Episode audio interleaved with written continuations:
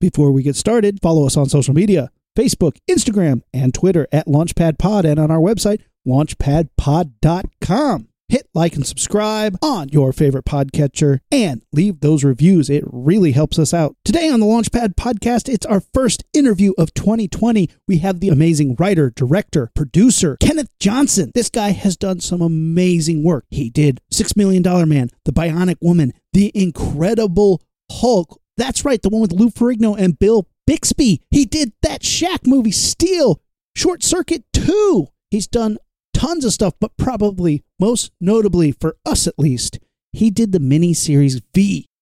Now, if you haven't seen it, this is an incredible miniseries. It came out in nineteen eighty-three. It's a sci-fi epic, but it has so much allegory. It's so deep. It has such great characters.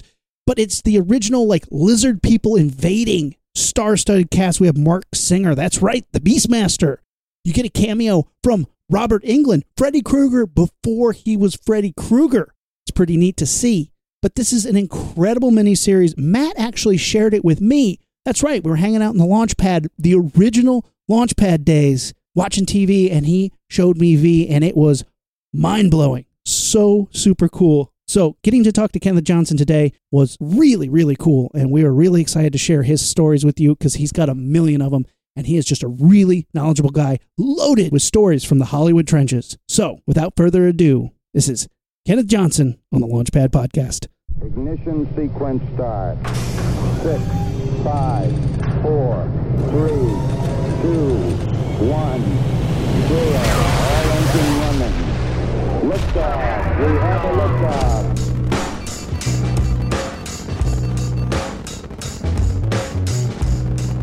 All right, welcome to the Launchpad Podcast. I'm Aaron. I'm Matt. And Matt, we have a special guest in the Launchpad today. We have Mister Kenneth Johnson. That doesn't work for me.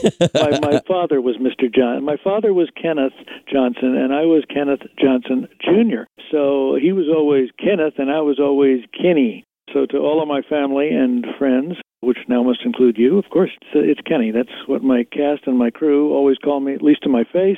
You know, and uh, so it's uh, it's just Kenny. But all right. Thanks for the respect, but uh, screw that shit.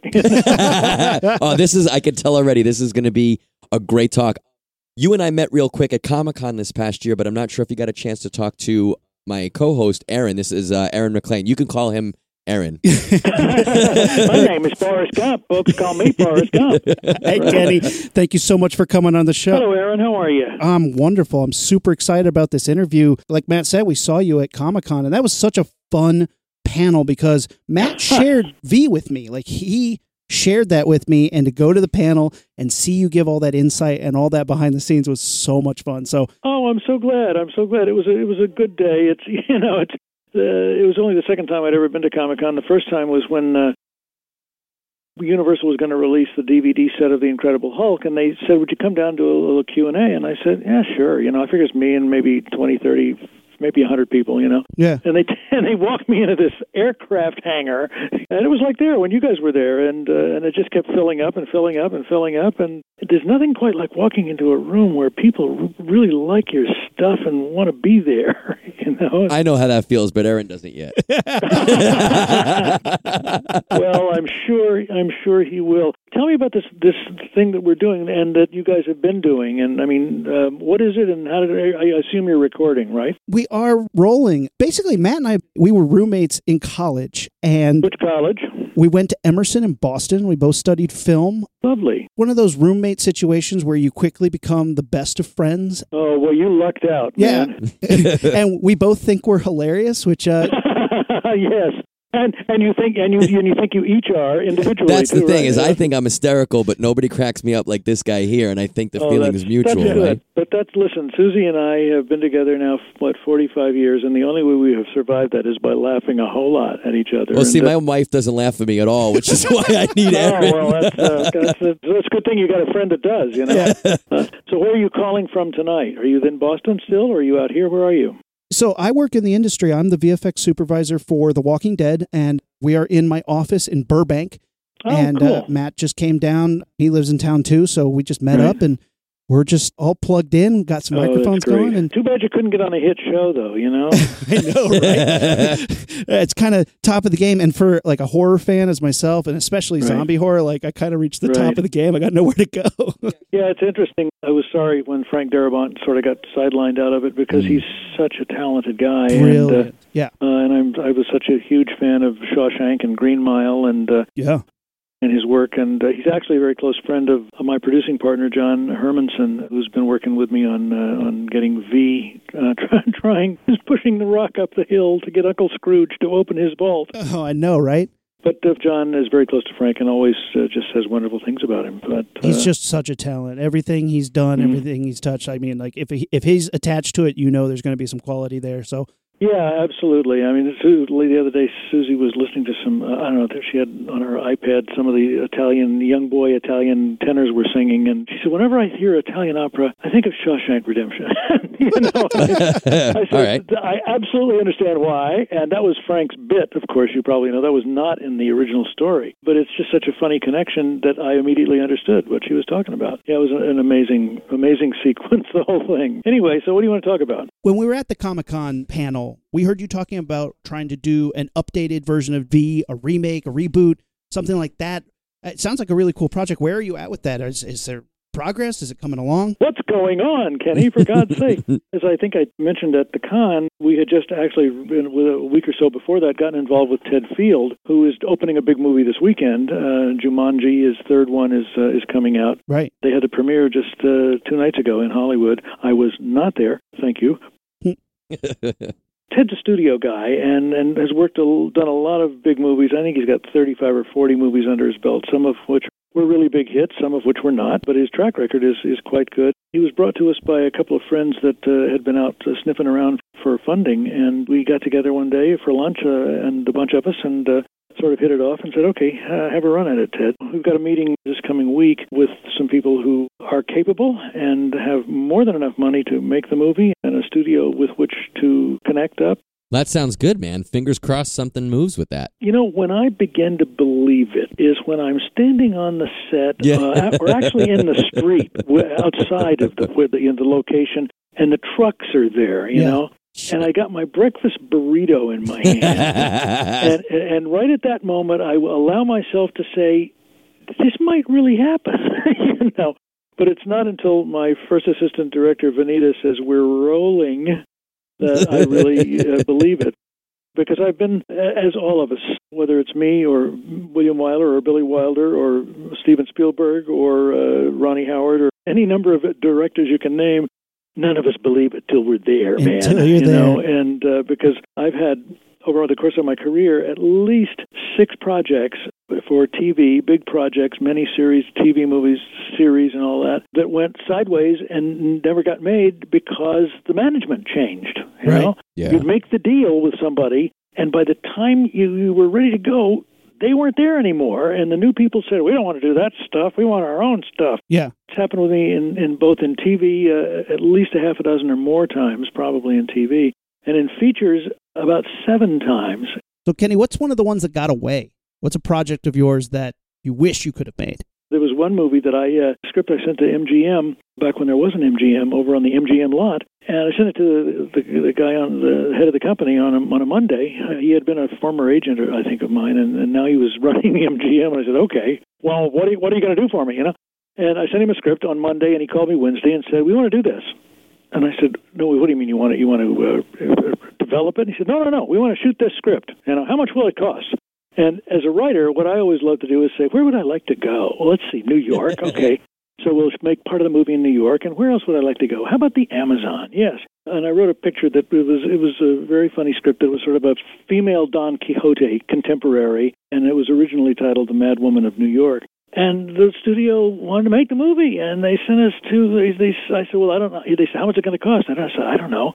So, well, you got to do a recce. In movies, they call them recces. In uh, T V, we call them location scouts, which makes more sense. Or I guess reconnaissance. And so they had me get a, uh, my team together, and they sent us to New York and the Amazon for a month, you know, and so we could try to figure out how much it was going to cost. And we were building sets, and I was reading every actress in town because all of them wanted to do the part. It was a pretty cool part. And we're just about to roll forward, and then I get a call one day, and they say, listen, I gotta have lunch with you, man, you know, and it was the guy who had been the uh, second in charge at M G M, and suddenly he and his boss were no longer the first and second in charge at M G M, oh. and uh, and the new guy uh, said, no, I don't want to do that, and it wasn't just me, it was about ten other, you know, projects that went down the tubes. So um, I, I have learned to write as fast as I can in this town because I'm always hoping to get it written done fast so that we can get it on the stages before before it's too late for the so so it's we're too far down the road for them to cancel before the management changes. Yes, that's right, exactly. The management changes, and I and I, I mean I'm not alone in, in people that have suffered this, and it, it's really true. Uh, all of us, so many of us, have been through it one way or the other. It really does hit fast, but a project that the management didn't change for. You got to make the Invasion epic V, which has affected sci-fi miniseries, how T V is made, how T V sci-fi is made. It really is a seminal piece of sci-fi work. It's a classic sci-fi invasion story. It borrows a lot from like The Day the Earth Stood Still, things like that. When you were creating this, where were you getting inspiration from sci-fi movies? What type of things were you pulling on that was like, oh, this is this is something that I can put into my thing, but with a twist? Well, it's interesting, and I mean, some of this you may know, so stop me if you've heard it. The idea came from reading Sinclair Lewis's novel, It Can't Happen Here, which he had written in nineteen thirty-five, about a rise of fascism happening in America like it was then happening in Germany and Italy, with the idea of, we were so smug, oh, it's my U S A, it can't happen here. Like, look around, you guys. Turn on the T V right this moment, as a matter of fact, on C N N, and you can see it happening here. It's scary. So it was about a sea change, where suddenly we woke up one day and we were in another country. And I thought that would really be cool, because when I conceived of it in nineteen eighty-one, actually, to begin with, it was, of course, way before nine eleven. There had not been a sea change in America since December seventh of nineteen forty-one, when Pearl Harbor was attacked, and suddenly we were in a different world, and everybody's life was changed automatically, and, and I thought that would be so interesting to see how a group of ordinary people responded uh, to extraordinary circumstances where suddenly everything was different. And I wrote a screenplay about a fascist, grassroots fascist uprising in the United States. That seems it, it seems like it's a good thing, and the crime rate is going down because there are these gangs that are beating people up because they don't have to read them their rights, you know. And then suddenly uh, we realized that this is a, a microcosm of a macrocosm, and all of a sudden, poof, we were in a different country. There were no aliens, there were no spacecraft.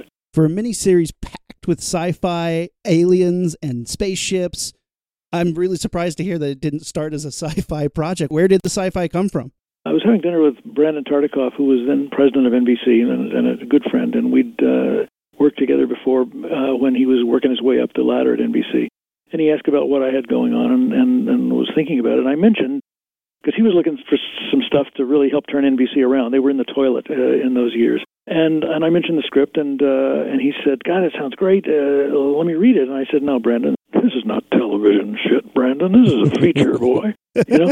But uh, but he was very persuasive, so I let him read the script. He loved it, and he said, look, it's really great. I just think I'm not sure Americans will understand fascism. And I said, well, it's not too complicated. You put on a black shirt and shave your head and beat somebody up. So he said, couldn't it be the an outside force like the in those days the Soviets or uh, or the Chinese? And, and I just didn't buy it, that they could sustain a, a long-lasting occupation of the United States. And Jeff Sagansky, who was his vice president at the time, young guy out of uh, M B A Harvard, how about aliens, Kenny? No. So, see, I think most people would think you had a sci-fi background. So where does that factor in? I was trained at Carnegie. It's now the Carnegie Mellon University. It was Carnegie Tech when I was there. The drama department there right. was the was the preeminent uh, in the school in the country, the preeminent drama school. There was no film or television. Uh, they looked down their nose at it, as a matter of fact. It was all theater. But at the same time, I ran a film society for uh, the whole four years that I was there, which was handed off to me by a senior named Bill Pence, who went on to create the Telluride Festival.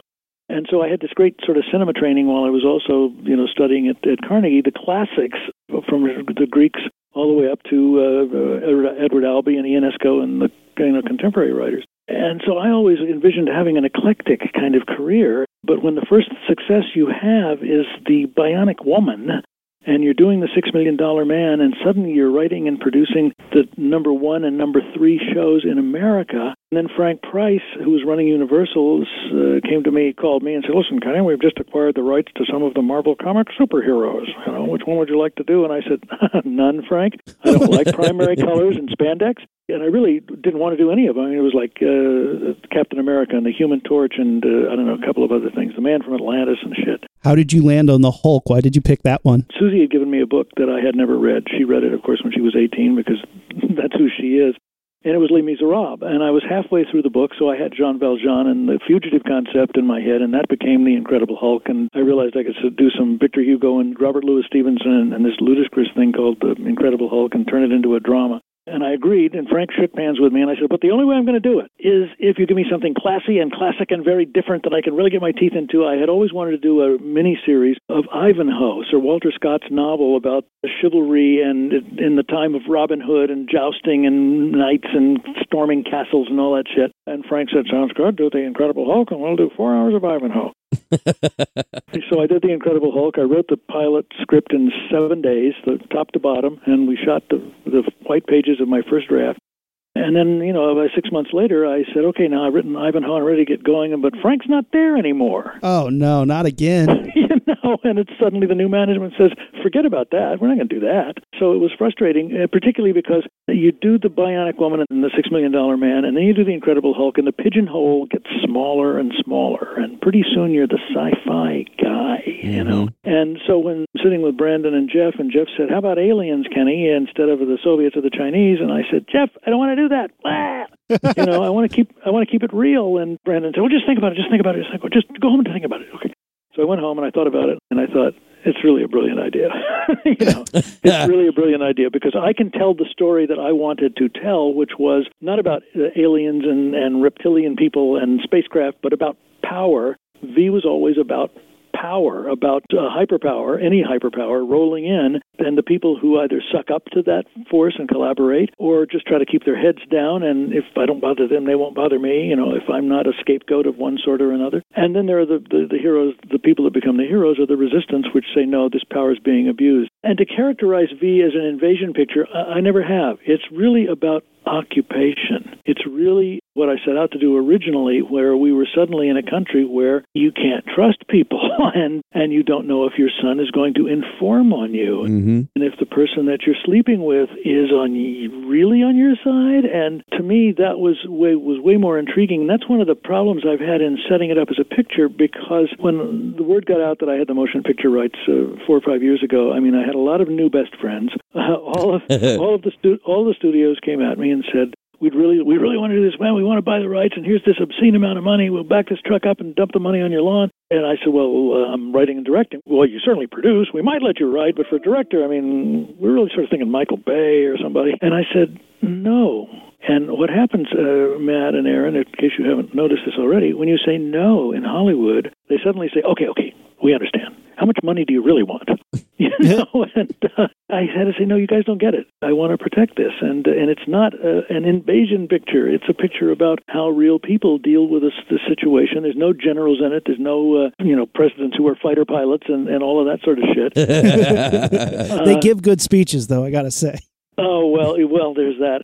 It's actually funny because we were at an awards ceremony one night, and maybe it was one of the Saturn Awards or something. And afterwards, Susie and I were walking back to the, to the into the parking lot, and these two guys came running up after me and said, "Hey, Kenny, Kenny, can we just wanted to say hello?" And I said, "Well, sure. Hi, how are you? Who are you?" And they said, "Oh, I'm Dean Devlin, and this is Roland Emmerich." Oh, wow. And I said, "Wow, really?"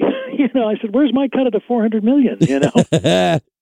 And they said, yeah, yeah, we just wanted to say we've been ripping you off for years. And, and I said, yeah, no shit. You know? At least they noticed. You know, it's really interesting to hear the genesis of, of that story, because there's obviously so much subtext and some of it is not even that sub. But, you know, no, the the original miniseries came out a year after I was born. So I don't okay. think I saw it on the first run, but it reran. Well, if you'd really been paying attention, I mean, come on. You know. well, I but. I guarantee you I would have, because I remember the first time I saw it, it was it was obviously a rerun, but they were airing, you know, bumpers and promos and stuff for it. And I right. remember being in a fast food restaurant with my mom and being like, "Mom, we have to get home for V. We have to get home for V." And I like this is an actual memory that I have, and I remember her trying to explain to me that it doesn't come on till seven thirty. It's like, you know, it's three thirty now. We have hours. But I, I honestly, I don't think I was in kindergarten yet. I was that young, and I was so excited because I loved the, the promise and the premise of it. And I'd watched it multiple times. It was one of the shows that I watched with my dad, and we would revisit it every so often. Wow. And I remember being like in late, probably late elementary school, mm-hmm. and watching it with my dad. And when David comes out in that youth visitor, you know, the youth, the Friends of the Visitors outfit, yes, I remember right. looking at my dad and saying, you know, that kind of reminds me of Hitler Youth. And I yeah. said that. And as I said that, I looked back at the suit and I said to my dad, and the, the visitor insignia kind of looks like a swastika, uh, just missing sure parts. It does, doesn't it? But like yes. I was a kid, I was like, you know, I was maybe in fourth or fifth grade. And I remember my dad, who right. I still idolize, I remember him. But being fourth or fifth grade, that's that's really that's really being cognizant, I got to say. Right, right. Amazed, and but go ahead. I saw my dad, who I is one of my heroes to this day. I saw in his face him mm-hmm. getting proud that I understood that without having but been you got told. It. Exactly. I would have been proud, too. And I remember him saying, they did that on purpose. And he explained that uh, he must have read in an article somewhere that you had wanted to do your original story, and then they put the the the, the veneer of aliens and stuff over that. And I remember being mm-hmm. so impressed and proud that I had made him proud the and connection. Impressed. Yeah, so no, like well, we it. Have this thing, and you know, Aaron and I have been doing the show for years, and we've mm-hmm. talked to some people that we really care about. I don't know that my dad has ever asked any questions, except when I told him I was interviewing you. He was like. Kenneth, the guy, he's the guy that did V. And I was like, my dad doesn't know any of that junk, but I was, he was like so excited that I was going to get to talk to you. That's really cool and, and flattering, and, and I'm it, it makes me happy. Well, like for me as a kid, it was a way to frame world history. And that's no easy thing to do. We were working so under the gun and working so hard uh, and scrambling and... Uh, Just to give you a quick idea of it, uh, I mean, you guys know about movie production and television production. So here's this four-hour miniseries that, that I'm going to do for Brandon. And, I mean, for a four-hour miniseries, you know, what kind of prep? Maybe at least four months or so, or, or five maybe, if you know, if you're lucky. Wait for this. From the day Brandon read the uh, the script and said, go, until the day I said action, my prep time was Two and a half weeks. Oh, that's ridiculous. It's impossible. I mean, and especially, especially you have so many like that. A very ambitious project from the, you know, oh, yeah. I mean, you you know, you were there. Well, that's it. I mean, it was a it was a cast speaking cast, speaking role. I think there were sixty, sixty or sixty-five speaking roles in the original four-hour miniseries. Uh, there was all the ships that we had to build. There was all the you, at least the big mothership set that we had to build, which we were. Out of the fifty-day shoot, we were only on that set for like three days out of the whole shoot. Wow. But we needed it, and, and because you, you know there were no there was no C G I or anything right. like that. You had to do matte paintings, which you couldn't move the camera, and uh, you had to do motion control where you couldn't track things. And I was working at the state of the art with all the Stevens guys and George's guys. It's one thing when you're doing Star Wars, and you can you can have those ships flying against a black background in space.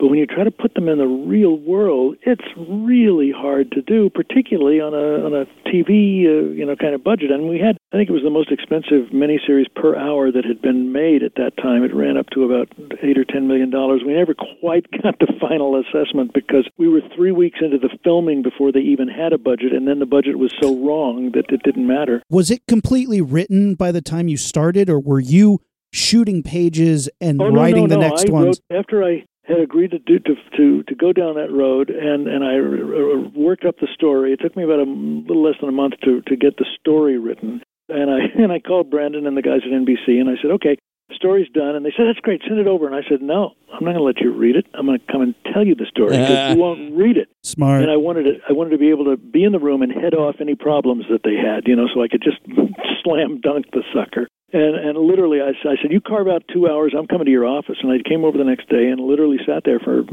was about an hour and a half, and told them the whole story from beginning to end. No names of characters. It was the cameraman, the intern, the uh, the, the the teenage girl. The, you know, it was like, it was all like that because they'd never remember all the names. And I didn't even have names at that point anyway. And they heard the whole pitch, and Brandon said, that's great, go write the script. And, and I came back nine days later with a two hundred thirty page wow. screenplay. And for the most part, we shot the white pages of my first draft, uh, except for a few scenes that I cut uh, while we were in prep.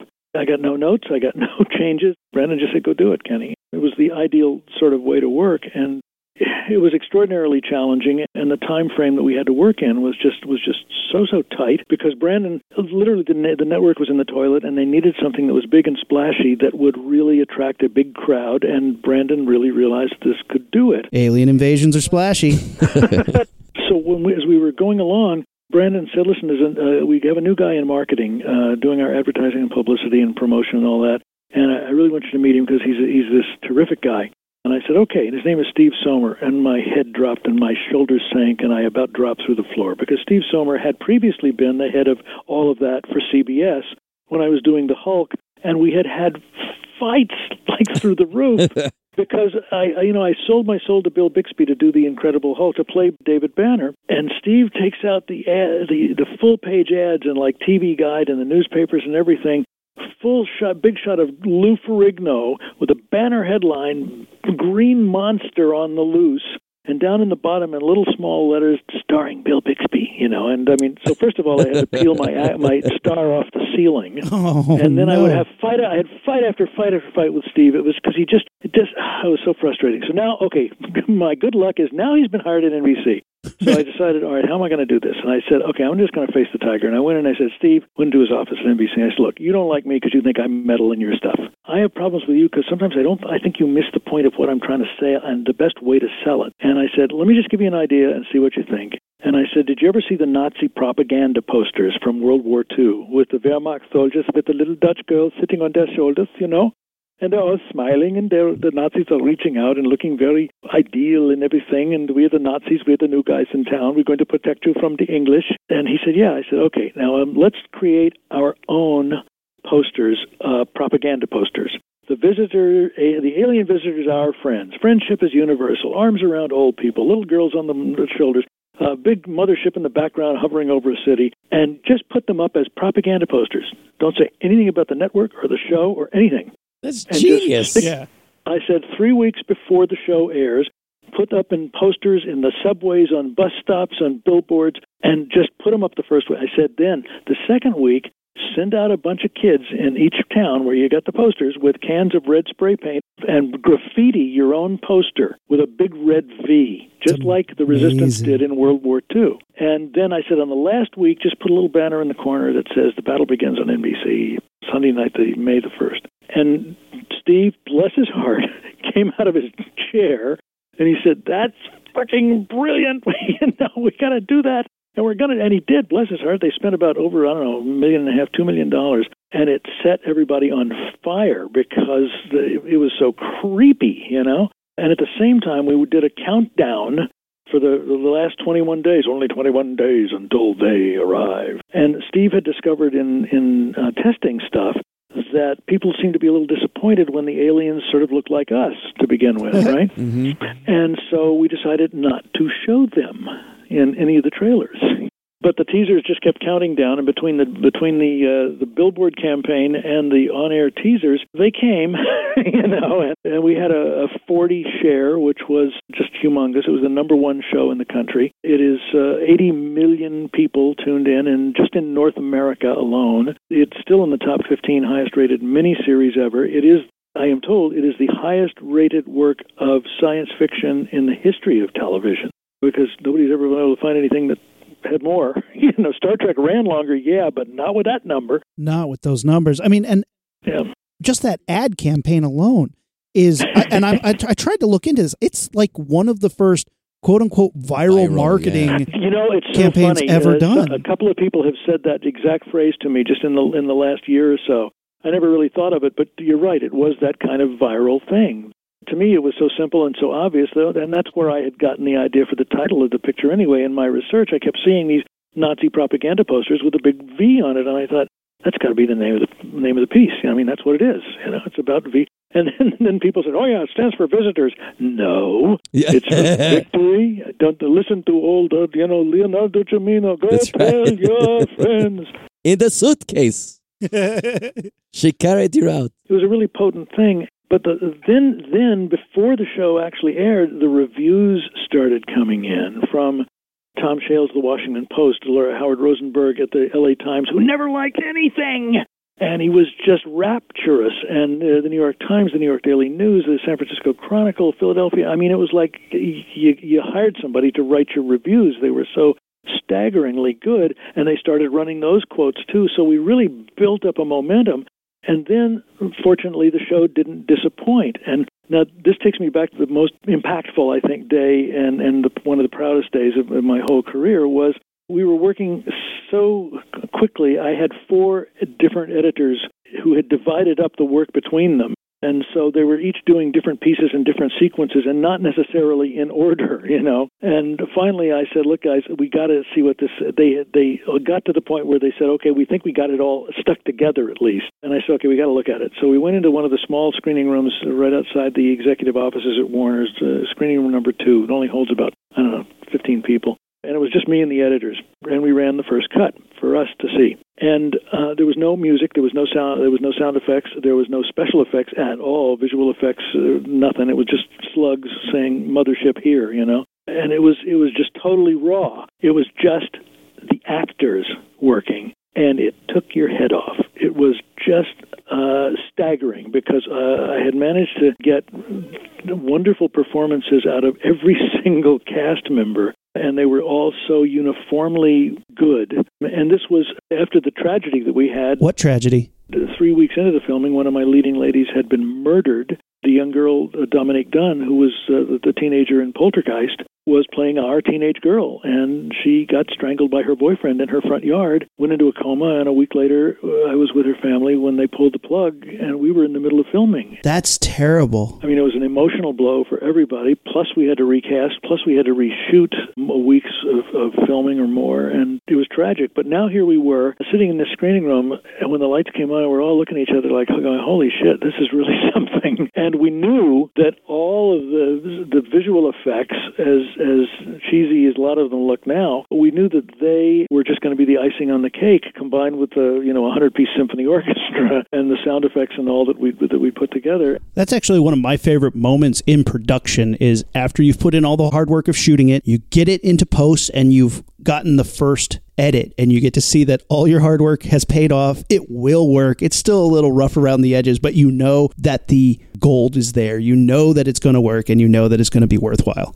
But the one problem was that I, I called Brandon and I said, hey, I, I think you're really going to be happy. You know, it really, really, really looks good. There's just one problem. And he said, what's the problem? And I said, well, it's not four hours. And he said, well, how long is it? And I said, it's four hours and fifteen minutes with commercials. And he said, well, well, you know, just trim a little bit here. And I said, you know what? I really need you to come over and help me because I don't know what to cut that won't hurt the picture. Oh, man. So Brendan came over the next day. Now, most nowadays, particularly, no executive saw something that raw. You know, you these little, you at least did a temp score or something. Right. You know, wouldn't right? want to. They'd run screaming, right. right? No, no, no, because they don't. They don't. They can't imagine it. You know, they don't know. They you know, canceled. Like, yeah, that's right. It's like it's like Philistines.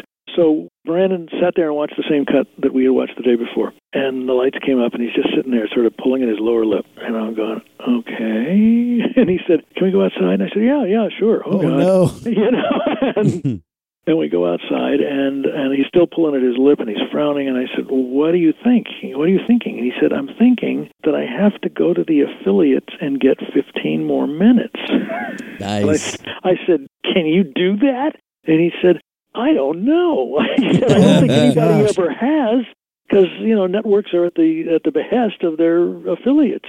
But he said, I'm going to try. He said, because we can't draw, we can't. There's nothing we can cut here, and there was nothing left on the cutting room floor either. I mean, I every line that I wrote and every scene that I shot, literally every shot that I shot, was in the movie. Wow. People who said, oh, we'd love to see the deleted scenes. There were no deleted scenes. What?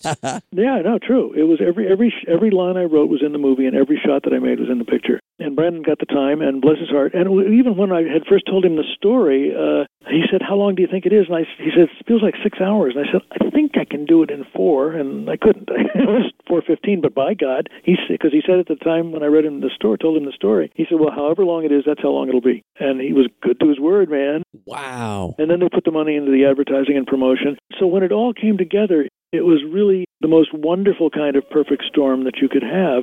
But it all was really based on the emotional life of the characters. The the success of V didn't have anything to do with the visual effects or lizard people or that shit. It had to do with the real human drama and the real human emotions that were going on in it. At this meeting I had with this potential financier a couple of weeks ago, when he was saying, well, how is the movie going to be different from the original miniseries?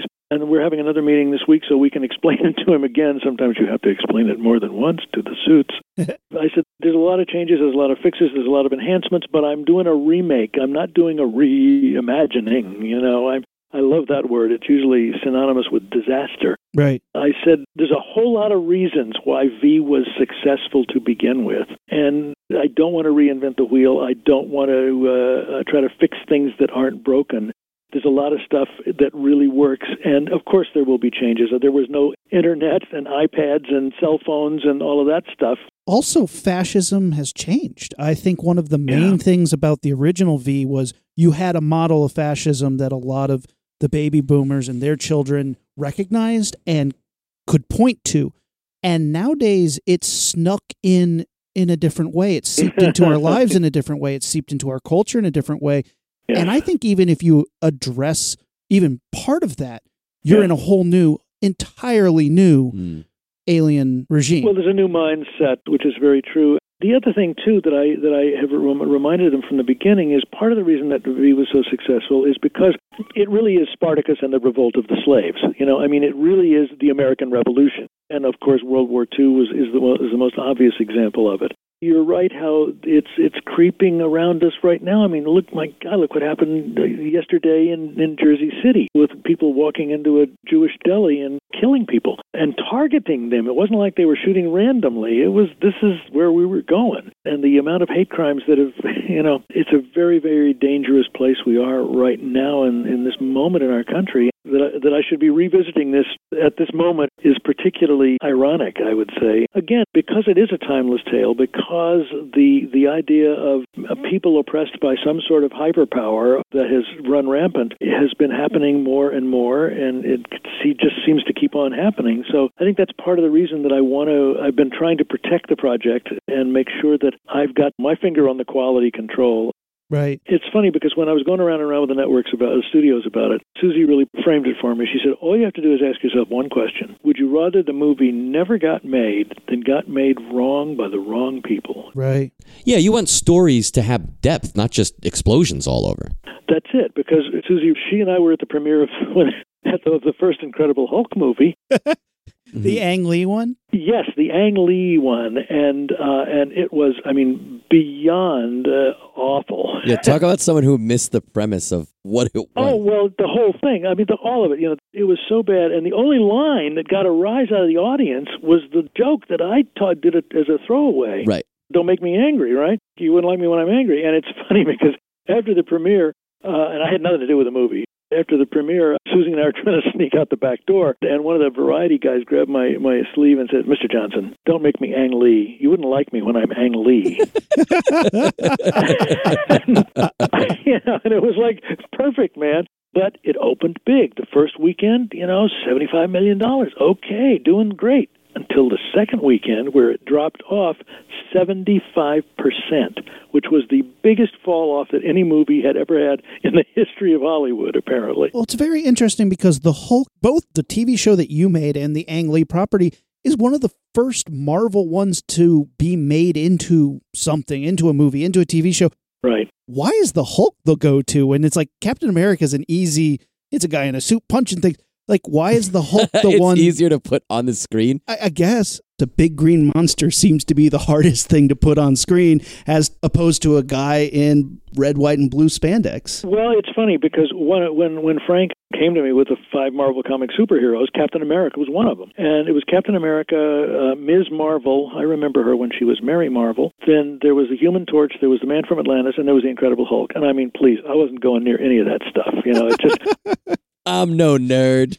I don't want to do any comic book stuff. And when I wrote the script, that's part of the reason I changed his name from Bruce Banner to David Banner, because of the comic book alliteration. You know, Clark Kent, Peter Parker, Lois Lane, Lex Luthor, you know, it's all comic book stuff. And I explained it to Stan, and I said, look, I'll put it on the grave marker, man. David Bruce Banner, okay? But I'm trying to make it more real, Stan. And, and Stan got it, bless his heart, because he really got behind it. The, the one funny story about the Hulk is in the second two-hour movie that we did, I wrote a scene where the Hulk had a fight with a bear. Have you heard that story? Oh, yeah. but our listeners might not have. Yeah, because I was always looking for worthy adversaries so that he wasn't just pushing guys around, you know? Right. So Hulk fights Bear. All right. And, and I sent the script, I sent the scripts to Stan just out of courtesy. He wasn't really having any, any, giving me notes or any input or anything, but I just say, just so you know what we're doing, here's what we're doing. He was in New York, and I and I sent him the script, and he wrote me back right away, and he, he called me. He said, oh, God, I read the script. It's fantastic. I love it. The bear, the fight with a bear is great. But it ought to be a robot bear.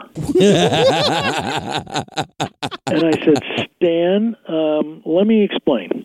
Uh, you know, uh, it, it should not be a robot bear. Here's why. The audience will only give you so many buys, okay, before right. they, they throw up their hands and say, this is child's play or whatever. I said, now we're asking the audience to buy that Bill Bixby metamorphoses into Lou Ferrigno. I said, Stan, that is a huge, gigantic buy. Okay. Now, if we had a robot bear, he said, well, yeah, but on the bionic shows, you have robotic stuff. And I said, yes, but in the bionic shows, hello, we're in the world of robotics, you know? Right. Some of them are part of human beings, but yes, I did the fembots and that stuff. But they were they, that was that world. But this is the real world. And we went around and around and around about it because he just said, no, this will be so great. I mean, nah, nah, nah. And I had decided that I wanted to take Lou to New York and run the Hulk through Times Square. Yes. Partly just to see if anybody would notice.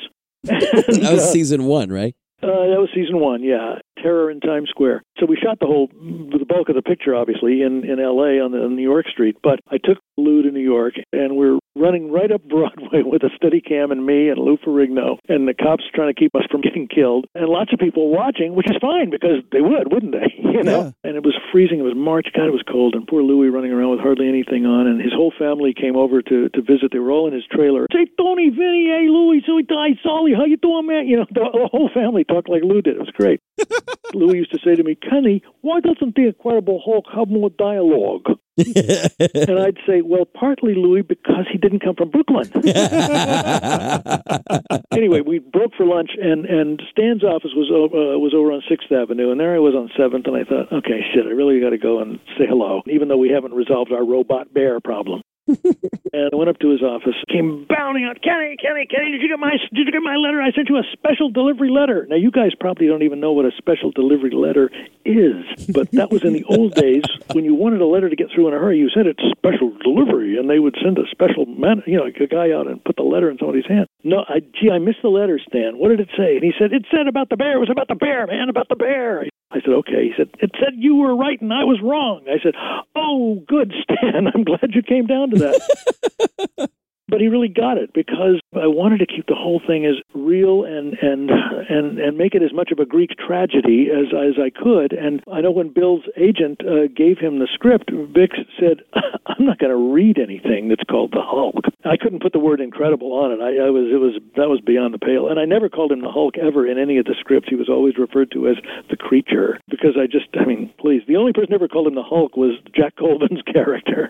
Which that's was right, that's right. Because he's working for the National Enquirer. You know, of course, hurt searching for a large hulking man, you know, creature, actually. The Hulk was one of those shows, like, I remember it being on as a kid. And, and here's a really weird thing that got me into not only special effects, special effects, makeup, the idea of what you could do with it. It's a Mister Rogers segment yeah. where he went and interviewed yes, Lou. Mister Rogers came to see, wanted to show the children that he's just, he's not really like that. This is Lou. And then, and then he'll put the makeup on. And and he put the makeup on. Yeah. That's right. I remember watching that as a kid too. I saw that and immediately I'm like drawing on my face with a marker and being like, look, it's oh yes. I know, it's true. Well, I'll tell you the interesting thing, though, uh, about the Hulk, about the Bionic Woman and Six Mil, about certainly V and Alien Nation, and virtually all of my work. The largest single segment of my audience is adult females. And it was true of all of those shows. The lar- the largest section of our audience was adult females, and then adult males, and then teens, and then kids. And the reason the Hulk was, I think, so successful for, was for a couple of reasons. It's, first of all, we've all had that feeling where you just are boiling and you, you know, you can feel in your stomach that you're going to kill somebody. Even as a kid, you've had those feelings. As an adult, we've all certainly had those feelings. So it was a feeling that people could sympathize with. That was part of it, but the other aspects of it had to do with the humanity of what the Hulk was really about was trying to find self-control. I mean, that was the theme that ran through the whole the whole thing. Bill Bixby's whole quest as David Banner was to make the series come to an end. you yeah. know, that was part of the, the irony of it, because uh, I didn't certainly want to do a show that uh, that didn't have some depth and substance to it. So we were always looking for ways to try to find out, okay, well, how does the Hulk aspect, the Hulk concept, manifest itself in other people? With Banner, it happens to be anger. With some other people, it might be drugs or drink or obsession or sexuality or whatever. What is their trigger thing that they have got to control? And so we tried to, to try to thread as much as we could that kind of themes into it. At the very beginning, of course, I, th- I think the C B S thought it was going to be a, just a kid's show and a comic book thing, and certainly the kids loved to see Big Green Guy crash through wall. Then the adults very quickly realized, wait a minute, wait a minute, there's more going on here. Part of the reason I went to Bixby to do the lead was because he was a classy guy with a big T V following. He was a big T V star. But I had also seen him do a play of, on P B S in nineteen seventy-three. Bixby played the lead. It was about this group of people that found themselves in a steam bath. That was the name of the piece, Steam Bath. You can rent it on D V D from Netflix. If you rent it, you will see what I saw. You will see Bill Bixby do everything that you saw in five years of the Hulk. He just commanded the piece in a way, and all of the different emotions and the roller coaster, because what happens is these people in the steam bath begin to realize, how did we get here and why can't we get out of here?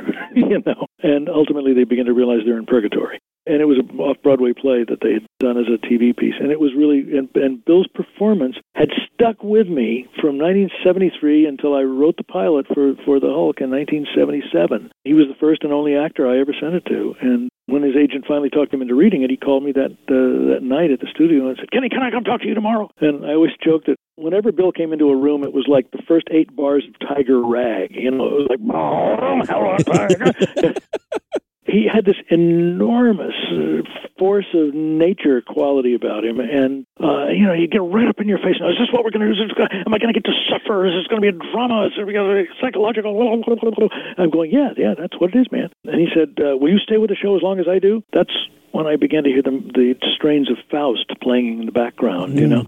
And uh, but I said, Bill, I will do that. And that was our deal, and I did. And we saw it through to the end together. And we had lots and lots of knockdown, drag-out arguments, but not one argument that was about bullshit. It was always about, this is not the right line. Do you think this is the right line? I don't know if Doctor David Banner would do that. Well, of course he would. I created the character, but I play the character. You know, we'd go back and forth. And then our, our rule was, whoever's right gets to win. And and people would say, well, well, that's crazy. How do you know? And I said, yeah, we knew. You'd know. We know. Eventually, either he'd wear me down or he'd convince me or vice versa. Then we'd move on. But it was never about nonsense. It was never, I'll be in my trailer with the vapors, you know, kind of nonsense. It's interesting to hear you say that because it seems from, from what I've seen of you, and uh, Aaron and I had the pleasure of watching you on a panel with Mark Singer for V right. for San Diego Comic-Con. Right. And I've also seen you in some behind-the-scenes footage.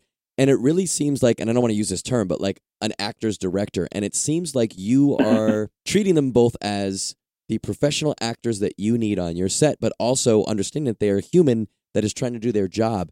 And to watch you shoot the shit and, and reminisce and talk about V with Mark Singer, yeah. you guys don't read as people that have worked together. You guys read as friends, as brothers. It seems that you, course, you know, all of that. You have that brotherhood of being in the trenches together, but it seemed more like it almost seems like you guys did, you know, years and years and years and years of something together, the, the way that right. you guys had that shorthand when we saw you. Right. And if you guys want to see a snippet of that, if you get the V Blu-ray that has come right. out a lot, uh, in the last couple months, there's some behind-the-scenes stuff, and you have obviously a very informal, laid-back attitude about you, which I think is part of it.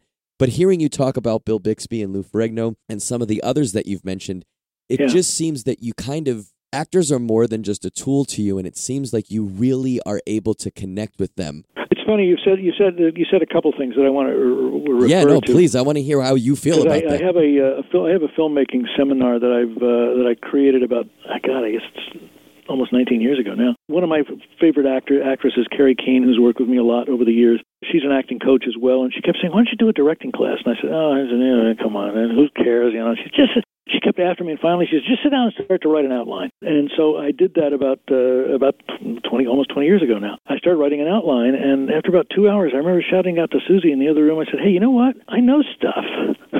you know, and it's like, when you're doing it, you don't think about it. And I turned it into this uh, this uh, filmmaking classes, which is now called the Filmmaking Experience: Life in the Trenches. That's what what you just said a minute okay. ago. And it's because I want to try to give the students a sense of what it's like to be in the trenches. I just did a, a piece of it uh, Monday night this this last week.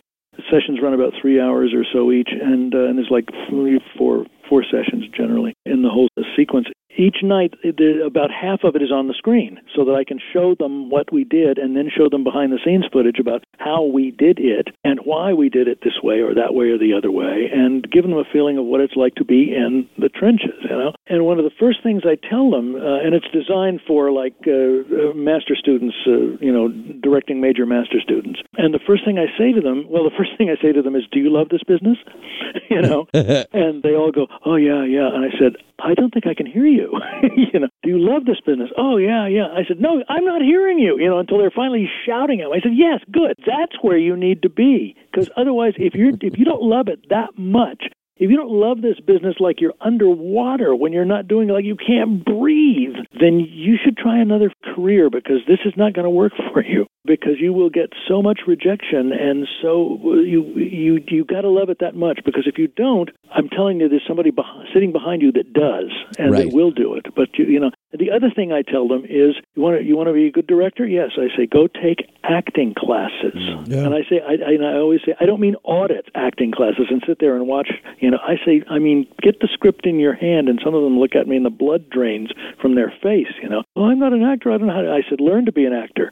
When I was at Carnegie, as I said, there was no film or T V, and I was a directing major. And uh, as a directing major, you got uh, all, everybody's classes. You got the costume design, the scene design, the uh, the sound design, the production design, all the writing classes, all the acting classes. You had to study Stanislavski. You had to uh, read An Actor Prepares. You had to take, uh, actually our whole freshman class year was textbook right out of Stanislavski's book, An Actor Prepares. And then the second year was uh, Building a Character, uh, Stanislavski again. By the time I got out of Carnegie, I had been on the stage a lot, too, and I had l- learned what you need as an actor, you know, what I needed to get from a director, what I needed to get from, what kind of help I needed to get to where I needed to get to. In Hollywood, it's it's it's weird. I mean, so many of these men and women come out of film school and they can take an Aeroflex apart in the dark and put it back together, talk lenses and shit, but you ask them to get a performance, and they're scared and because they don't know how, and, they, and they're scared of actors.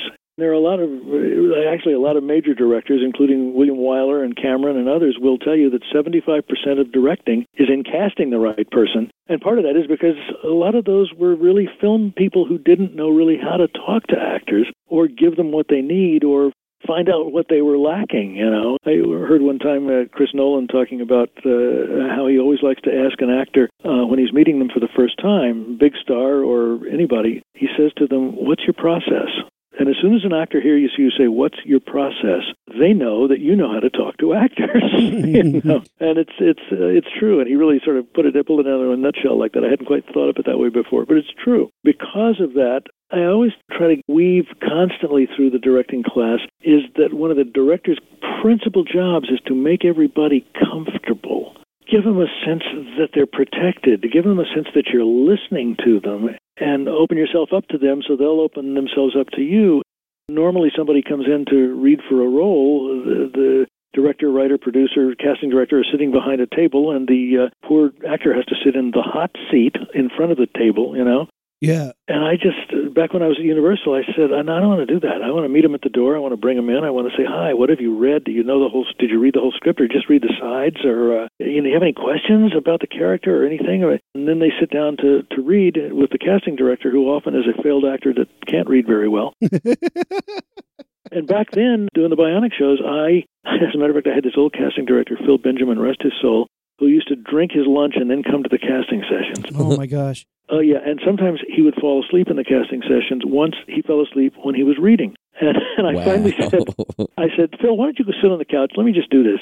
And I started reading with the actors myself, and I have done it ever since. And they're they're a little startled when they hear I'm going to read with them. I say, it's okay, it's okay, don't worry about it. Let's just let's just get into it. And they see that I'm not looking at the script. I'm I'm playing it with them, you know? And I'm looking in their eyes, and it's good for me as a director because I can see, is anybody home? Yeah. Are they just waiting for their line, or are they listening to the sound of my voice, you know, or are they really engaging? And uh, and then I also tell them, look, if you get in the middle of it and you don't like what you're doing, just tell me, we'll start over again. And you do that, you tell that to an actor in a casting session, man, they melt for you. You know, they'll go, holy cow, I can really let go and just try something here. So you've really gotten to work with actors, really, you know, honed your process. Now, we've been talking for a little bit, so I hope I can ask you this question. And I feel like like it's one of those questions like, oh, now I don't we know I, each other? Or you're right I, yeah, yeah, I don't know if he's okay with this. What is Shaq's process?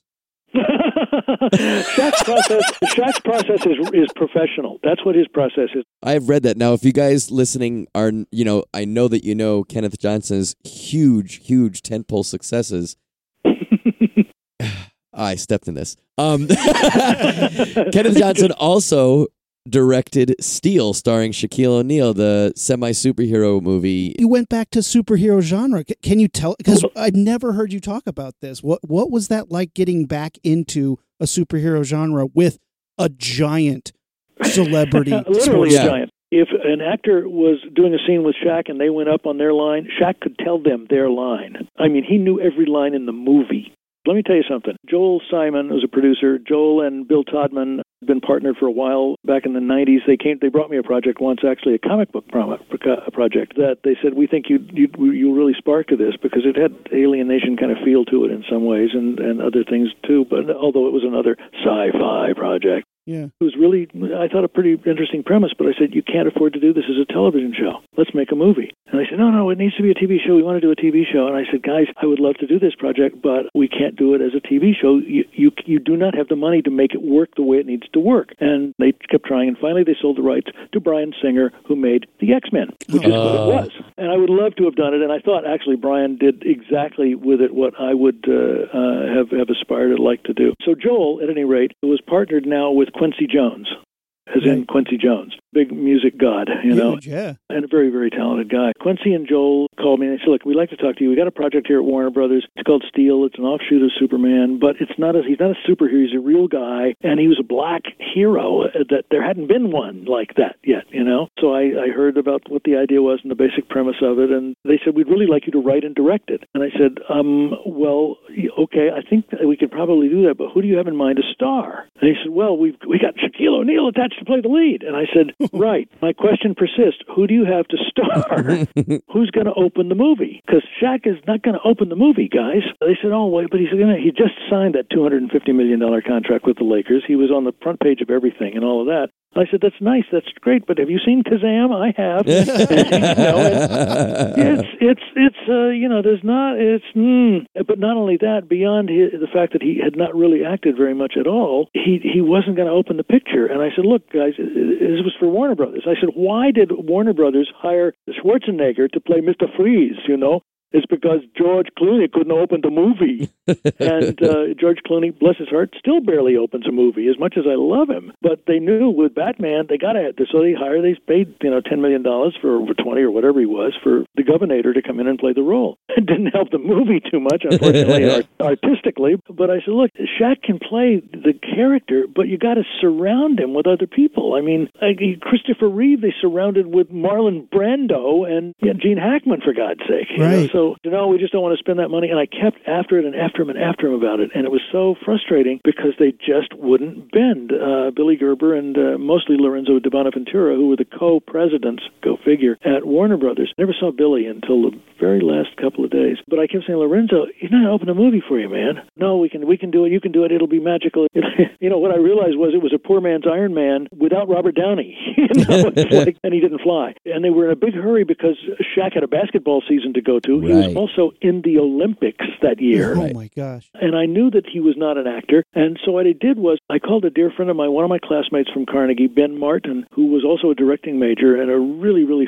fine director and a wonderful acting teacher. And I said, hey, Ben, would, can I pay you to be an acting teacher for Shaq? And and, and I need you to fly to, to, I guess they were in Atlanta for the for the Olympics. And, and in between basketball games, Ben was was teaching Shaq how to do it and really really rehearsing the scenes with him and going through it and digging in. Okay, so now we, we'd get on the set and, and we'd be walking through rehearsing it, and Shaq would, you know, pick up something and study it, uh, you know, that was on a desk or something. And I'd say, hey, that's cool. Why don't you go with that? And yeah, and Shaq would say, yeah, Ben suggested I do that. You know, and I mean, that's the kind of guy Shaq was. He gave credit to everybody. And he and I hit it off, you know, right from the, the get-go, except the problem that we had, the only problem I had with Shaq was that, you know, I'd say cut, and I'd go in and, and we'd, we'd start talking, and I'd start giving him notes about it, and, and he wouldn't be looking at me. He'd be looking over my head. Now, of course, he is over my head, you know. He's, he's like seven foot four. And I said, but Shaq, I'd finally wave and say, hey, man, I'm down here, Shaq. Now, look, look at me. Let's, let's, let's talk. Let's look at each other when we talk. He finally said, Kenny, I gotta, I gotta explain something, man. He said, I was raised by a drill sergeant, okay? And the rule, the, the rule was you never look in the drill sergeant's eyes. Because if you do, bam, you know, he clocks you. And I said, Shaq, I want you to be assured I am never going to hit you. and, and one day on the set, he said, when are you going to start screaming, Kenny? And I said, what are you talking about? He said, well, that's what directors do, man. They scream. And I said, um, Shaq, who have you worked with? And he said, well, I did a picture with Billy Friedkin and another one with Paul Michael Glaser. And I said, oh, okay. Uh, let me explain. We're not all like that, Shaq. And you will never have me screaming at you. It's not what I do. It doesn't. How would that help you? You know? He said, no, you're going to do it, man. You're going to blow. There's going to be one day you're going to blow, man. Okay, so now we're we had built this junkyard set up over on uh, so look, overlooking Los Angeles so that we could get some production value in the background of this junkyard. The producer said, why don't we just put a green screen around it? And I said, gee, that would be expensive and and cumbersome. Why don't we just go to this place that I can show you on the hillside, and you can see all of Los Angeles and its production value? So we were in this junkyard. And I normally a, a teamster would drive me to the set uh, or, or a P A when I was directing, because I, I like to try to go through the day's work while I'm driving, not worry about driving, you know. But that day I had driven my, my little car. I had a nineteen seventy-one two eighty S L, little Mercedes two-seater, a uh, little classic that I had driven for, oh, God, since nineteen seventy-one. I think. That day I had driven myself to the lot. So I got there first. I was up on the up on the junk, junkyard set, and Shaq came walking up and said, "Hey, sorry about your car, man." I said, "What are you talking about?" He said, "Oh, one of the Teamsters, man, they backed a truck into it." And I said, "Really?" He said, "Yeah, yeah, man, you should see it. I mean, the whole front end, it's smashed, man." I said, "Come on." He said, "No, no, really, it's your your car. That it's gone. It's crashed." I said, "Wow, that's really a drag. All right, come over here. Let's start rehearsing, you know." And he said, "Wait a minute. I know how much you love that car. I'm telling you, it's fucked up, man." You know? And I, and I said, "Shaq, wait, wait, wait, chill, chill. Let me let me tell you something. If that happened, okay, I'll take your word for it. That happened. Well, I got to tell you something. I got a transportation department. I guarantee you, if something has happened to that car, it's already gone and it's being fixed. I don't have to give it a second thought." And he said, "Man, you're not going to scream?" And it's funny because uh, lunchtime, uh, it was a female Teamster who was taking a lot of shit for the fact that she had been the one that backed the truck into the front of my little car. And she came to my trailer and she was just sobbing. And I said, Lorraine, Lorraine, honey, what's wrong? Did they just diagnose you with leukemia? And she said, "No, it's your car." I said, "Please, come on, get over it. It's nothing. Don't worry about it. They're going to fix it. It'll all be fine. Tell those big lugs that are that are teasing you, they can go fuck themselves, because uh, I got your back, girl."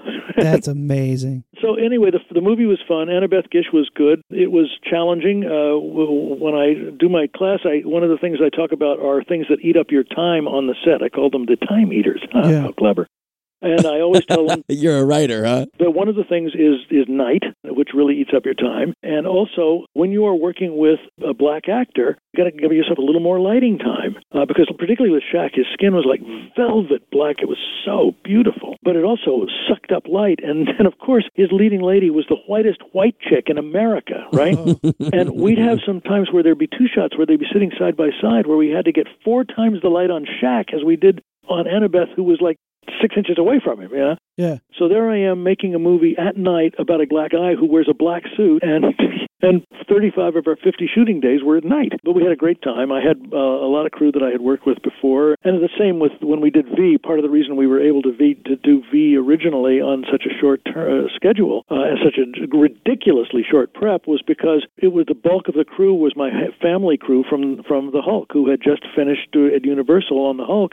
And they all came over to Warner's to work with me on uh, on V. So we had had five years of, of shorthand, you know? Right. And also incredible talents. I mean, Chuck Davis, my production designer, designed all the spacecraft and all the swastika and all that stuff over a weekend, literally over wow. a weekend, and had to figure out how to make spaceships that were like Legos that we could take apart and put together different ways. That's one of the exciting things about trying to do it as a movie movie is that now we don't have to build all those spaceships. We can make them as, and, and I can make them as big as I want, because back then we had to make them so they could be transported on a truck somewhere. Now all we need is the door to get into it, you know, that's the only piece we need. The rest of it will be C G I and nobody will ever know. Right. We've already started doing some previs stuff because I built a huge set on Stage twenty-five at Warner Brothers where the, in the landing bay of the mothership was. And it was a really big set and we only built on half the stage because we couldn't afford the whole stage. And, you know, and I and I could be, I managed to do one matte painting that didn't even look very good, so I ended up putting it on a T V screen in the in the original miniseries because I didn't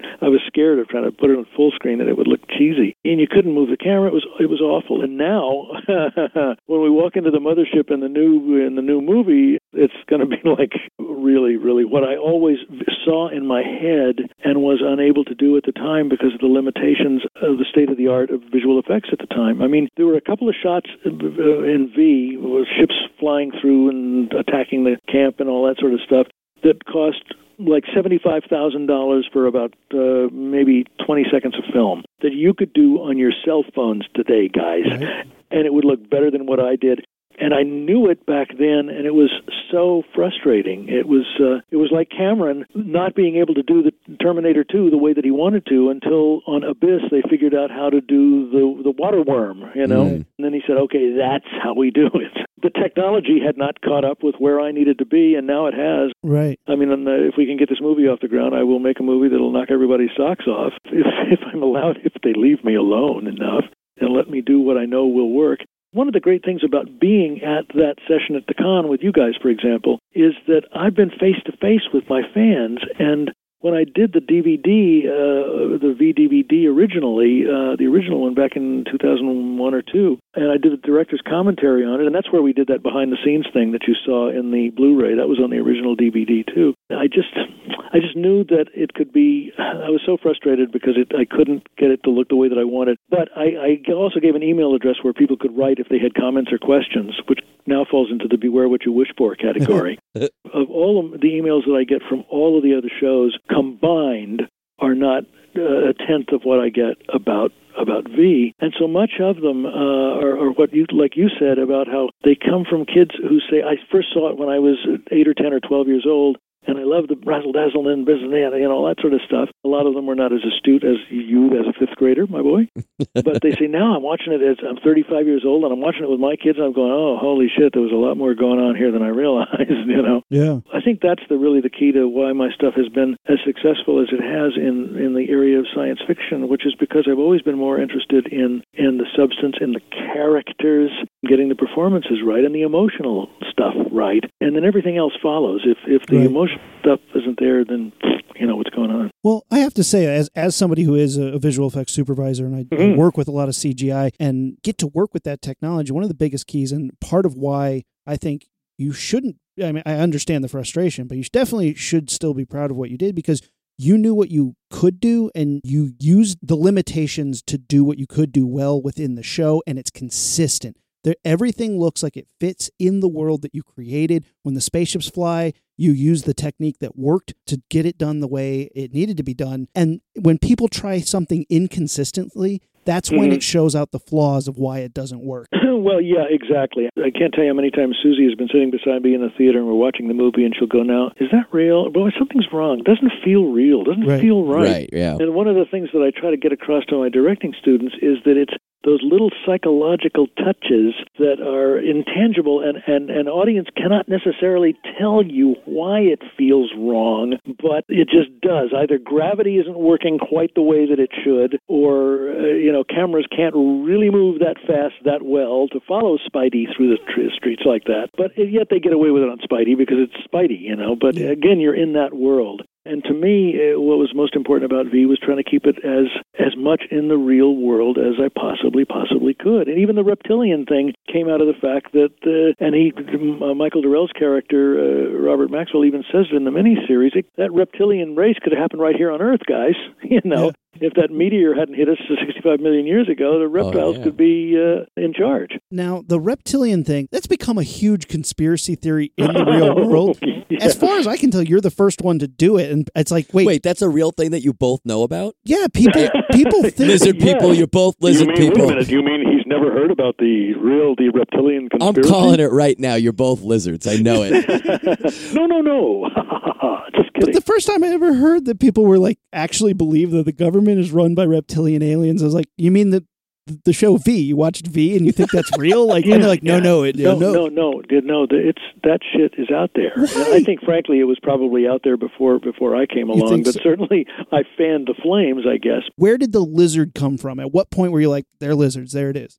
Well, I knew it had. To, I knew it had to be something that that I, I logic. It just came from logic. Mm-hmm. I mean, I you know, I, I tried to sit there and, and when I was thinking it up, and I said, what's the most logical way to have an alien creature that still is a biped and, and walks around on this place? I don't remember the moment when I said, oh, well, it really needs to be reptilian. But also they're creepy. Uh, there's yeah. that, too. But the main reason for me was that I could I could put the line in to say, don't be shocked about the fact that they're reptiles, guys, because the, the reptiles ruled the Earth until the meteor hit. Right. And the, the cloud went up around the Earth. They couldn't handle. You can't handle the heat. The mammals survived, and uh, here we are. And if that had not happened, it was entirely possible that a reptilian race could have emerged, and right. uh, which offered me this chilling challenge uh, to figure out what I was going to do for V, the Second Generation, when I needed uh, an enemy of the visitors, and what kind of aliens would they be? Uh, and again, I had to try to say, okay, well, what's the most logical thing? Well, who who exists when everything else is gone? Well, the insects do. And how do I play with that? And that's that's where my uh, my race came from in the uh, in the Be the Second Generation, which hopefully will, in a perfect world, guys, I'll make this movie of V the movie, and only by then it'll just be called V. It'll be like when uh, you you wouldn't remember, but when Superman, uh, Richard Donner's Superman first came out, for the whole time that it was before it hit the screen, it was called Superman the movie until you got to the theater, and then it was just Superman. you yeah. know. You and, knew where you I'll were. I'll tell you something else funny about it. If if this is one of the things I love to tell students and remind students, tell students about. A lot of them don't know it, but John Williams is, is famous for for doing this. Indiana Jones, the main theme from Indiana Jones, bum bum bum bum. Right. Yeah. What's the hero's name? Indiana. Right. Indiana. Bum bum bum bum. Ah. That's where it comes from. Huh. My favorite, though, is what he did with Superman, because if you le- if you listen to the, and it's the greatest theme he ever wrote for the movie, because first of all, it's bum bum bum bum bum bum bum bum bum bum bum bum, which if you think about it is Superman, Superman. And then he goes bum bum bum bum bum bum bum. Okay, let me tell you what that is. Look up in the sky, it's a bird. Look up in the sky, Superman. Wow. My old composer, Joe Harnell, who worked with me a lot, uh, used to use that that same kind of thing a lot of times, where I'd say something and he'd say, okay, I'm going to use that word and turn it into the theme. Because V's one syllable. It's hard to make a song with it, right? Well, you know, I'll tell you, I knew Joe was going to write the score for me. He'd done a lot of the Bionic Woman episodes for me. We had met when I was producing the Mike Douglas show back east before you were born, gentlemen. It was the first daytime talk show in the country and the biggest, and uh, and I was hired by this guy named, wait for it, Roger Ailes, to uh, to be his producer. He was executive producer. He was twenty-seven. I was twenty-four. Yeah. Suddenly I was on this talk show. We did ninety minutes a day, six times a week, live, and everybody in the world came through because everybody was, every actor, every writer, every politician came through, and that's where Roger Ailes met, guess who? Richard Nixon. Told Nixon, I can get you elected, and you need a media advisor. And he said, what's a media advisor, Roger? And he said, I am. And Nixon hired Roger to be his media advisor, and I ended up taking over the Mike Douglas show, the number one, it was like, we had we were in like one hundred seventy-five markets. It was huge, huge talk show. And, and I just wanted to go to Hollywood and make movies. I didn't want to do any more talk show stuff. I didn't want to do it to begin with, but Roger seduced me. So after a year, I finally came out uh, came out here. You're so full of great Hollywood stories. One thing I definitely want to ask you, though. Sure, what? We went over before, Aaron does visual effects. I used to do practical special effects, and right. for, for years, oh, right. one of the things that absolutely was an influence was the original V miniseries, that whole scene where Donovan's in the air ducts and he ends up grappling with that one guy and ripping his face up. I mean, I'll I'll have Alzheimer's before I forget that scene. I see that in the behind the scenes footage, and I've heard you in other interviews, both in print and audio interviews, I've heard you talk about you having a physical hand in those effects. Like, for example, if I'm not mistaken, you operated the Diana head, the fake head that opened her mouth when they stuffed the gerbil yeah. in. Uh, yeah, I did once. I just wanted to make sure I understood how it was working. I always like to know how things are working. There's some very, very, very funny outtakes of that that I, you know, I show in my, in my classroom of all the poor guinea pigs that we terrorized. None of them died in the course of it, but several of them did go to therapy. But they're getting those residual checks, right? But what happened was we're sitting at the production meeting where you're going through the script line by line. And we got to the scene where, okay, Diana picks up a guinea pig, and she opens her mouth wider than it should, and her jaw distends, and then uh, she shoves this guinea pig in, and we see it go down her throat. And then there was this quiet little moment sitting there in the production meeting with the whole team, and then there was a little chuckle, and everybody sort of giggling, and uh, Tom Reba, my special effects guy, said, um, how are we going to do that, Kenny? And I said, beats the shit out of me, Tom. You know, you're the special effects guy. I said, why don't you get with Werner Kepler, our makeup guy, and see what you guys can come up with? I don't know.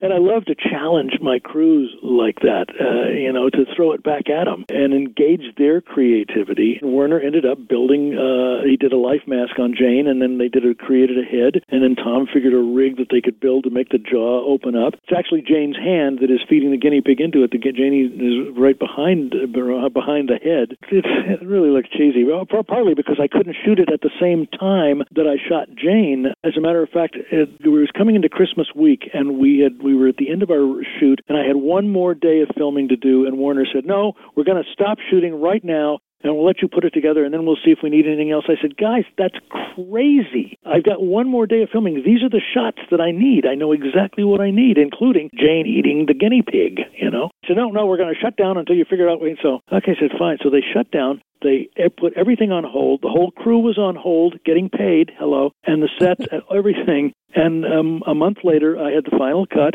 And guess what I needed? Exactly the shots that I told them I was going to need. But it had cost them an extra million dollars of budget money just, you know, because they wouldn't listen to me to begin with. And and the sets were gone where we had shot the stuff originally, so I had to piece the thing together with Jane. And it was a, you know, now we can we, we can do it with C G I and stuff, but uh, getting the guinea pig to go down her throat was, there was a prosthetic uh, with three air bladders in it.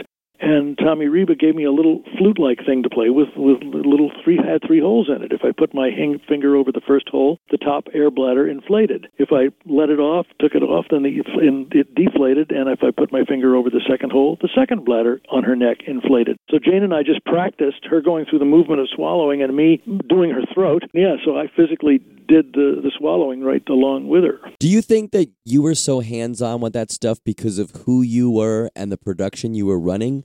Or was it be like a product of the time where it was a little bit more looser? Remember in Alien when when the, they got the face hugger and the, and it's it's splayed out now and they're they're poking at it with things and uh, that was another formative scene for me. Absolutely, when they're moving around the clam and the seafood stuff. That's right, that's right. And it was just a bunch of clams and, and oysters and stuff. That but but before that, when they're looking, actually, it's the earlier scene when they're looking into the um, egg and they see something in the bottom going.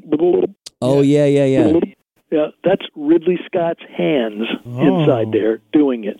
Oh, I never knew that. You know, yeah, if you haven't listened to Ridley's commentary on his D V D for Alien, it's great because it's full of stuff like that all the way through about how, you know, when they did the the, the chest explosion, he had not told the actors what to expect right. and had all, all the cameras running and none of them knew what the fuck was going to happen. And uh, that's part of the reason their reactions are so what they are. Priceless. Kenny, thank you so much for coming to the Launchpad Podcast. We've had such a good time talking to you, hearing these amazing stories. We we cannot tell you how much we appreciate it. it I want to hear more stories. We would absolutely love to have you come back. Yeah, absolutely, absolutely. Anywhere down the road, and particularly if, if the movie you know, begins to actually take shape and get off the ground, it would be fun to have you guys sort of follow along through the process. Oh, we would and love oh to do that. Oh, my gosh. Speaking my that language, so too, man. Cool. Great. Sure. Where can people keep up with you? Do you have any anywhere that people website, email, yeah, anything yeah, yeah. like that? Yeah, there's a there's a, uh, there's a if you actually if you just Google Kenneth Johnson, uh, it comes up right.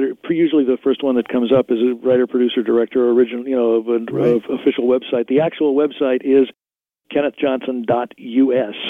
And uh, and there's also on Facebook, uh, there is a Kenneth Johnson author, you know, as in author, as in books, you know, because I've, I've had a couple of novels in the last uh, couple of years. One of them became an Amazon bestseller, actually, but we'll talk about that another time. Thank you. But yeah, so Kenneth Johnson, author on Facebook, and uh, uh, kenneth johnson dot u s on the net. And uh, there's also a link where, I'm going to say it, there's a link where you can send a letter to Kenny if you want to, and uh, an email, and uh, and I will get back to you. I really try to answer all the emails I get, which is not easy. It's Kenny C. Johnson, all one word, Kenny, initial C. Johnson, at, ready, A O L dot com. Now, you say ready, but no joke, an hour ago, Aaron was making fun of me because, as you know, we've been emailing each other. I have an A O L address. I know, and I was so excited and... to know that I was not the only person in the universe that still used it. But you know, and the reason I have kept it, frankly, is because I put it on that D V D. Mm. And uh, originally, because back then I didn't have a website in two, when I in two thousand one when I first did the D V D commentary for V,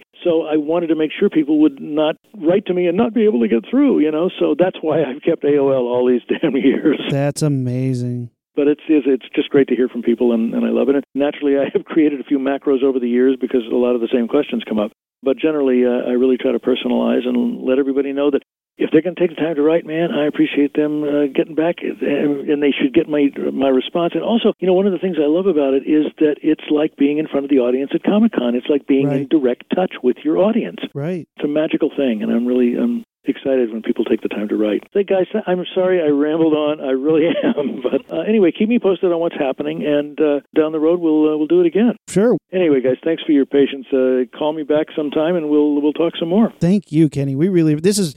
Gone so much better than I could have hoped. You never know what it's going to be like. So we're we're just so oh, thankful I know. that like you I have. Said, I did the Mike Douglas when I'm doing the Mike Douglas show. You never know when you're going to have a turkey. Yeah, and, and you never know because yeah. it's like a lot of these people. You know, you'll ask somebody and you're like, ah, I don't really remember, and you're like, okay, well. Right. That's been great, right. folks. You know, but you had all the stories and such good gems. Well, no, that's it. And I mean, I, I when I did when I did all the D V D commentaries and stuff, I always had all of my notes and my all, all my crew lists there and everything because I hate those D V D commentaries where they say, "Well, now he's walking from the right side of the screen to the left side of the screen." yes, Thanks I've for letting me know. Yeah.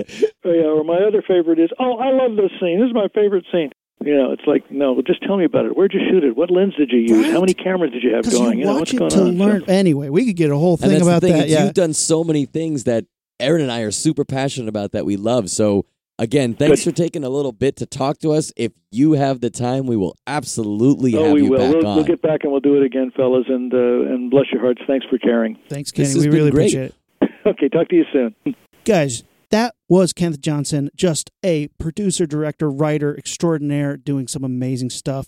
As you heard, you can follow him on the web and keep up with us on Facebook, Instagram, and Twitter at Launchpad Pod and our website, launchpad pod dot com. Till next time, we're the Rocketeers, and we are out. Ignition sequence start. Six, five, four, three, two, one, zero.